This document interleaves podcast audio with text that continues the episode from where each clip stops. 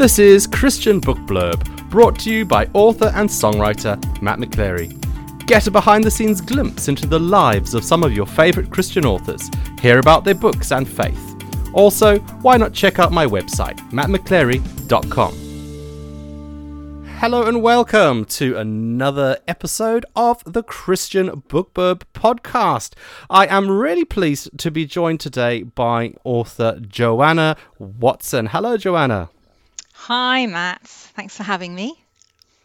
Oh, it's great to um, be with you today, chatting about you as an author, also, of course, about your book called Light Through the Cracks. Um, we'll be finding more about that in just a while.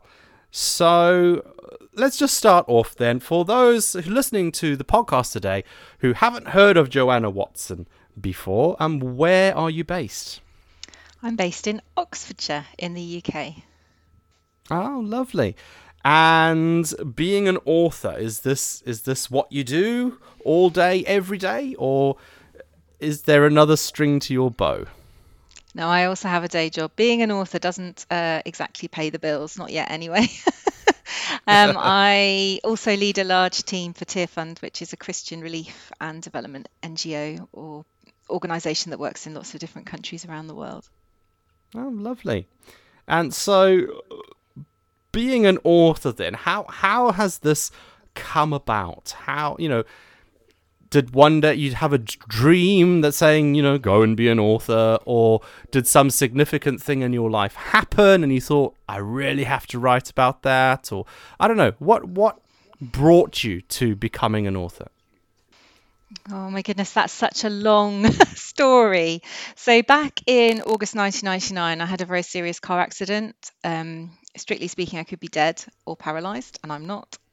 Uh, the car that I was in went over the edge of a mountain road in pitch black darkness in the United States, down about 50 meters, and ended up on its roof and upside down and held in by my seatbelt. I had fractured my back in two places.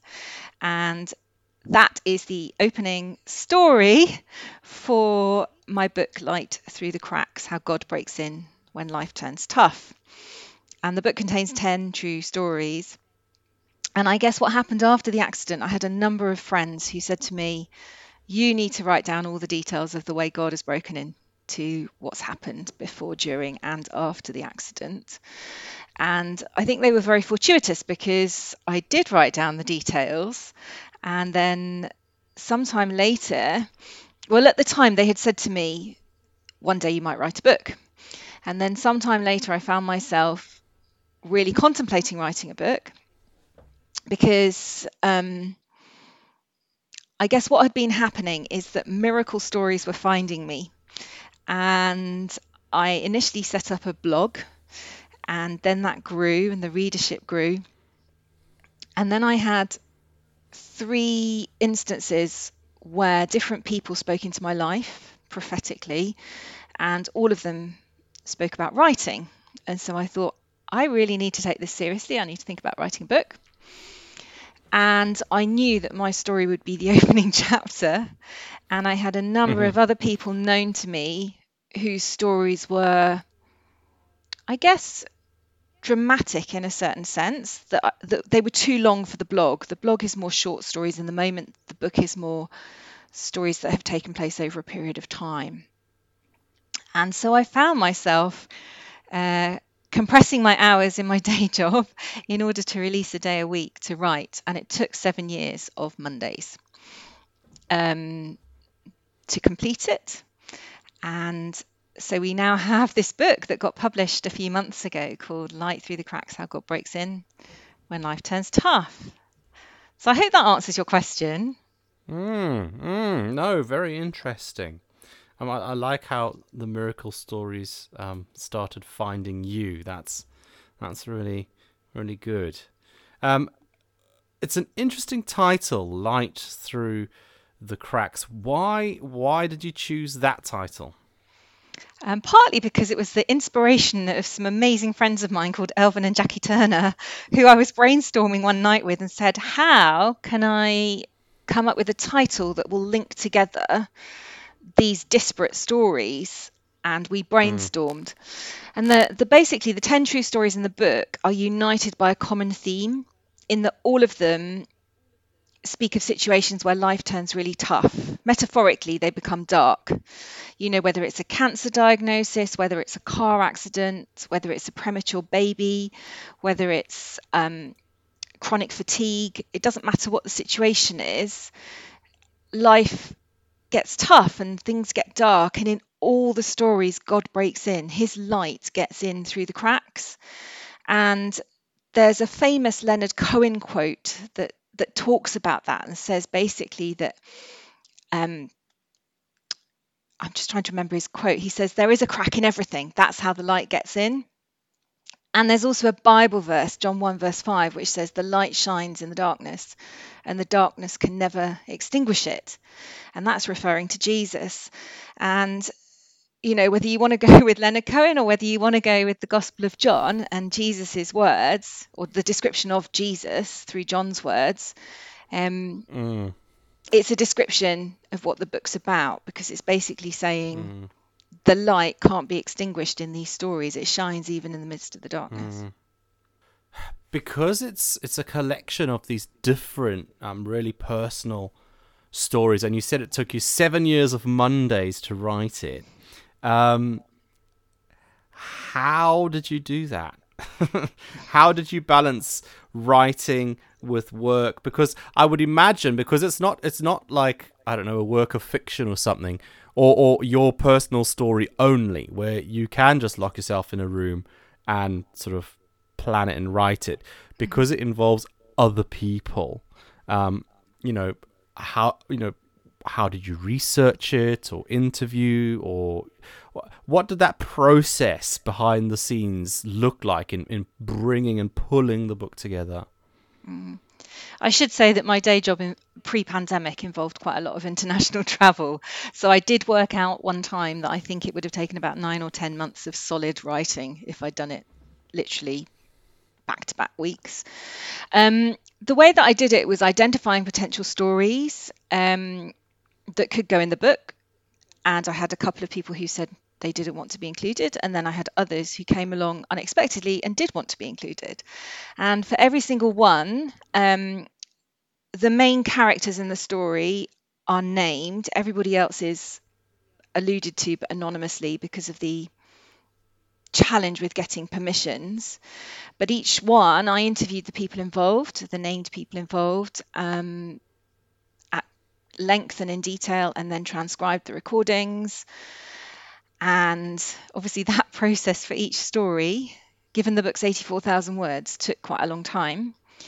And one story at a time, I would then incorporate various other sources. So, for example, my own personal journal entries or notes from letters or cards or prayer emails, prayer WhatsApp groups, prayer texts, plus, where applicable, blog posts from one of the stories. Um, the people involved were writing blogs regularly throughout the whole scenario, or newspaper cuttings, or song lyrics, or Bible verses.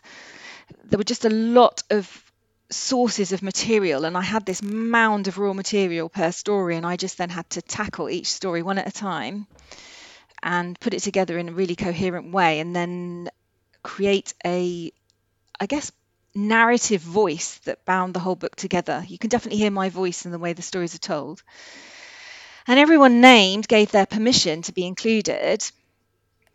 Um, but I guess the challenge with writing a true story is you've got to get a good balance because it's not a journalistic report, it's not a newspaper report, but it's also not a novella. you know, I can't make things up. Yeah. Um, so they've got to be accurate, but you don't want them to be mind numbingly factually boring. and they're at their heart stories. So I've written them in a very accessible way, and people who've read them have said they're raw, they're real, and they're messy because I've written in them in the first person present tense as a way of making you feel like you're there in that instance. You, are part mm. of that story as you're reading. You don't know what the ending's going to be, and they don't all have happy endings, but God has still broken mm. in. And I included in um, and inserted conversations throughout as well and sometimes those were approximations. A few of them were actually recorded and recalled word for word. Um, but I just felt where it brought clarity or where it brought a sense of personal engagement, I did my best with each story, and everybody whose stories are in there is happy. Mm, mm. It, it it is as you're describing it. It is quite a a task that you undertook in writing that, and yeah, yeah, you can you can appreciate the work that's gone into it. If I'd known the complications of writing this type of genre, I might not have used it as my first foray into being an author. Put it that way. It's it's one of the most complicated types of format to write. I've been mm. told afterwards. well, just as well because you may never have attempted it if if you'd had known that before, maybe. Possibly. yeah. I think I still would have had the book in me, and it just needed to be it just needed to be written. Yeah, yeah. So miracles. Um, y- your book is full of them. Um, are miracles something the church needs to be speaking about today? Are miracles still relevant to life today? Um, some people might even say, you know, do miracles still happen today? You know, some people don't think that they do. What What is your whole take on the sort of the broad um, spectrum of of miracles and their place in Christian life today? Do we need to talk about them more, or you know, what are your thoughts? Mm. Miracles definitely still happen today you know, the Bible tells us that God is the same yesterday, today, forever. Well, specifically, Jesus is the same yesterday, today, forever, and also his word is unchanging. Um, and the Christian faith is full of miracles. If you take the miracles out of Christianity, you don't have a lot left. And if you take the miracles out of the Bible, you don't have a lot left. So if God did miracles in the Bible, he did miracles in history, why would he not be doing miracles in the present day? Um, and I guess part of the reason for writing the book has been to show that he's still in the miracle business today, not just in the dim and distant past, not just in some far flung part of the world, but here at home in the UK in the 21st century. And one of the things that I found really interesting, particularly with the stories in the book that are about healing rather than provisional protection, are the number of medical professionals who just are confounded and say it makes no medical sense what's happened to these particular people in these stories. And I guess miracles are possible because God is at work in both the spiritual realm as well as the physical realm. Um, in the in the ordinary and in the extraordinary, and in that sense, I think we in the West, we in the UK, do need to engage more with miracles because we tend to intellectualize everything in our cultural worldview. Yeah we tend to see everything very much as it has to be scientific, it has to be proven, and some, somehow if something's supernatural, it's less tangible and it's a bit more questioned. But I personally feel that God heals through medicine, but He also heals supernaturally. He provides financially through the steady income of a reliable job, but He also provides out of thin air. You know, He expects us to heed warning signs, but He also sends angels to protect us from danger. He speaks through the Bible, but he also speaks through dreams and visions. It's it's kind of it's both mm. and. It's not either or. Mm. And mm. my blog and my book, my blog's at joannawatson.co.uk. The blog and the book reflect that. The stories are ones where God is working in the ordinary and in the extraordinary. But I think the thing with miracles is they're always about God. They're never about us and they don't happen routinely. So it's impossible to predict whether a miracle is going to happen in advance. We have no way of knowing. Um, mm. And they are still relatively rare. But I think mm. they happen more often than we realise. And it's good to have our eyes and ears open and to pray with faith and trust and just say, God, you can do it. So maybe you could do it on this occasion. There's no guarantee He will, mm. but He could. You mentioned that not all of your the miracles you talk about in your book had happy endings. So my question is what about those people who ask God for a miracle, and either they don't get a miracle or necessarily they don't get the outcome they were hoping for. Mm. What, It's really what would you say to those people? Well, my book answers the question how. It doesn't answer answer the question why. The subtitle is How God Breaks In When Life Turns Tough. And it's really saying for these 10 stories, this is how it happened. It doesn't ask or answer why did God do it for them and not for somebody else, quite deliberately, because there are other books out there that ask that question and answer it really well. Um, I guess my immediate response, though, is sometimes there is a blockage. And again, this is about a Western worldview where we don't tend to see it very often because we separate out the spiritual from the literal. Mhm. But I think people who are from countries in the global south will understand this more. That, you know, if if you need to forgive someone, you need to forgive them. Unforgiveness can be a block. If you need to confess a sin, you need to confess a sin.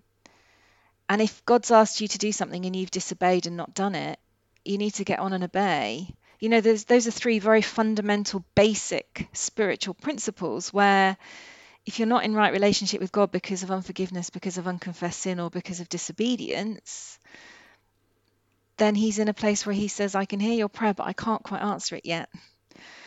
And we do need to take responsibility for that. And I think sometimes we just go to God with our shopping list and we ask Him to do these things. And He longs to give. He's a good God, He's, He gives good gifts.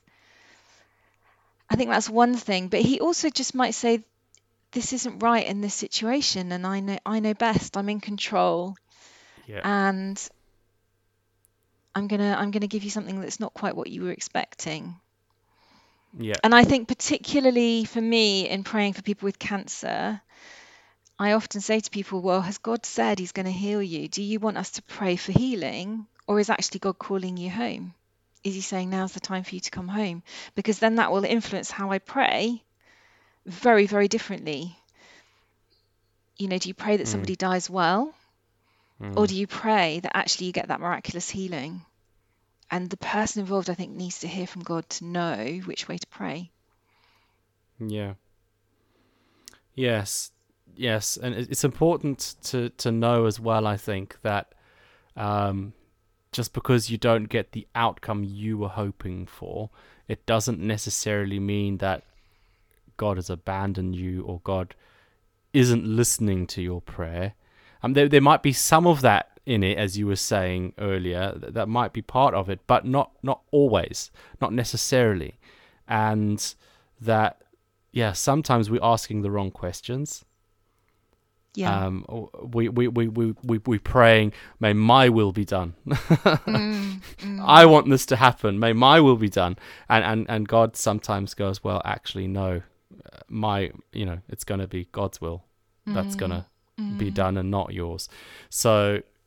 And that can be really difficult. But as you say, I really like that asking the question of the person who you're praying for, um, if they've heard from God. Mm. Um, and if they haven't heard from God, actually that being the the nudge they need to Mm. to go to God and say, okay, what what's going on here? What is your will? Mm. Mm. You know, I I think we all very clearly know what our will is Mm. in nearly every situation, but it's it's taking that step back, isn't it, and asking God, what's your will, and then Mm. But, and one of the common, yeah, pursuing that. one of the common patterns in the book.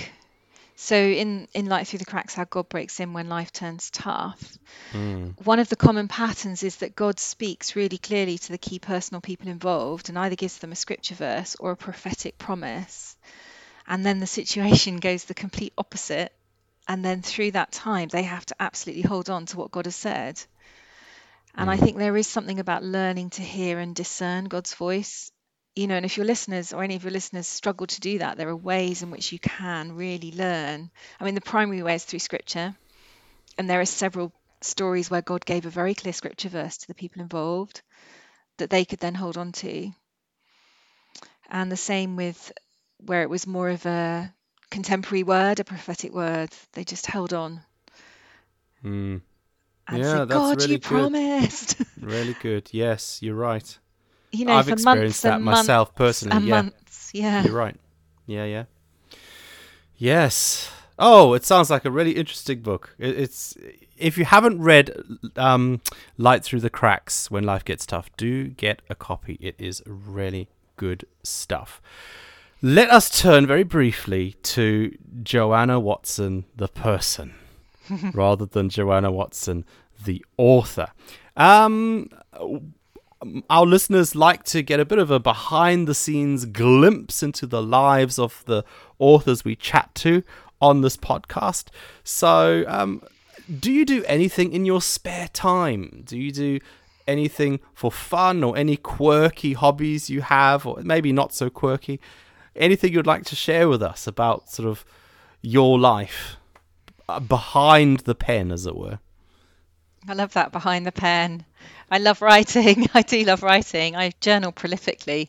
Um, and having said earlier about God speaks through the Bible and he speaks through dreams and visions, I get dreams quite a lot and often I'm writing them down. Um, I love cycling and I love walking, and I live in a beautiful, beautiful part of the country. Oxfordshire countryside is just gorgeous. You've got the Chiltern Hills in one direction, you've got the Cotswolds in another direction, you've got the Ridgeway, and when it is a sunny day, you can just head out for miles at a time. Um, I love hanging out with my friends, with my family, and lots and lots of little people in my life who always just say it as it is. and I, yeah, love cooking. I love baking. Just opening my home to people and yeah but right i do love writing i know that that's a, a thing that authors often say but i do really really enjoy it it gives me a lot of life to write and process in that way because you love writing so much, is there anything um, coming up uh, in the, on the writing front? Have you got another book sort of bubbling away um, as we speak, or have you got plans to write something else, or what's next for Joanna Watson? oh my goodness I have I have so many book ideas. I don't know where to start. Um, the thing I'm working on at the moment is a a simple study guide to go with the book. So, one thing I was not expecting were readers from both the US and the UK to come back to me and say, Oh, I really wish there was some sort of book group kind of guide with questions covering the themes. So, I'm working on that at the moment. And it's looking at some of the common themes from across all the stories, such as hearing God's voice or miracles like why and when and how do they happen and healing and suffering, things like that. You know, big topics, but I think it generates a conversation as people read the book.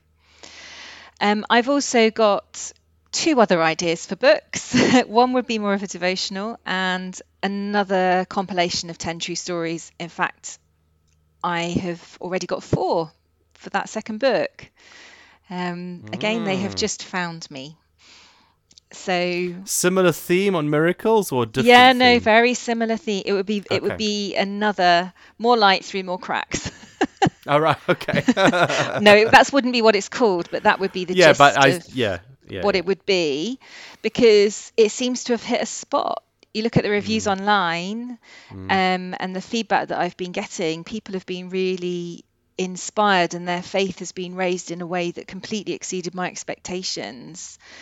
And I can't help but wonder whether it's because it's been published in a pandemic. And there's so much kind of hopelessness and cynicism and despair around us at the moment, especially in the media, that to have a book that completely and utterly contradicts it and says, God is good, hmm.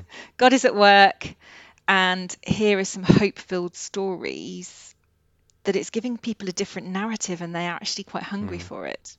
Yeah. Oh, really good. Oh, it's all exciting stuff. How can people find out more about you? Have you got a website? Are you on social media? Where can people go? Yes, and yes. Uh, my website is joannawatson.co.uk. Um, and people can sign up there to get regular once a month updates from me by email with news of new blogs, posts, and articles and podcasts and things like that. So that's joannawatson.co.uk. And I am on Facebook and Instagram at Joanna Watson Writes on both platforms. at Joanna Watson Writes.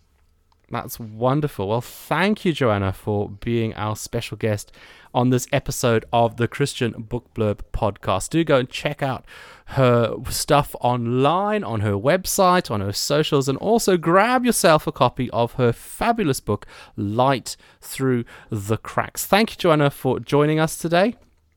Thanks, Matt. It's been a privilege.